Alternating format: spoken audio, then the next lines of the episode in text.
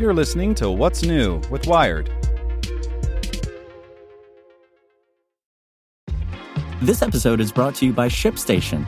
You know, some things take a lot of work, like sending little robots to far off distant planets. And just as that's challenging, so too is running a successful e commerce business, especially when there's so much to do.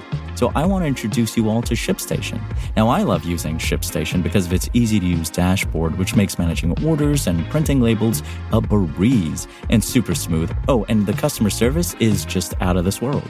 It's exactly what you need to help grow your business. Sign up for your free 60-day trial at shipstation.com slash technews. That's shipstation.com slash technews. This podcast is supported by Tools and Weapons, the podcast hosted by Microsoft Vice Chair and President Brad Smith. Each episode features insight you won't find anywhere else from the center of the conversation surrounding emerging technologies like AI.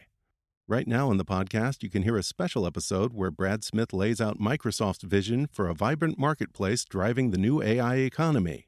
To hear more, follow or subscribe to Tools and Weapons with Brad Smith wherever you get your podcasts. Hello, I'm Nick Olmos, and this is Tech In 2, the coronavirus update from Wired. The U.S. records over 1,000 deaths in a day, Fauci warns COVID may never be eradicated, and Pfizer gets a giant vaccine contract. Here's what you should know. On Tuesday, the U.S. reported more than a thousand COVID 19 deaths in one day for the first time since early June, continuing an upward trend in both infections and fatalities. The American death count is now over 144,000 and is expected to rise sharply in coming weeks.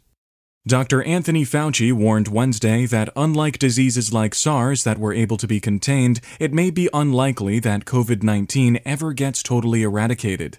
He said he is cautiously optimistic about a vaccine and the world's ability to get the disease to low levels, but the myriad symptoms and the amount of asymptomatic spread may make it impossible to completely contain. The Trump administration announced a contract with drug giant Pfizer and a German biotechnology company to produce up to 600 million doses of a future coronavirus vaccine. If a vaccine proves to be safe and effective, Pfizer says it could manufacture the first 100 million doses by this December. Finally, here's today's one question What is the deal with this Oxford vaccine I keep hearing about? A vaccine candidate from Oxford University has dominated the news lately with positive results, but there is still much more research that needs to be done.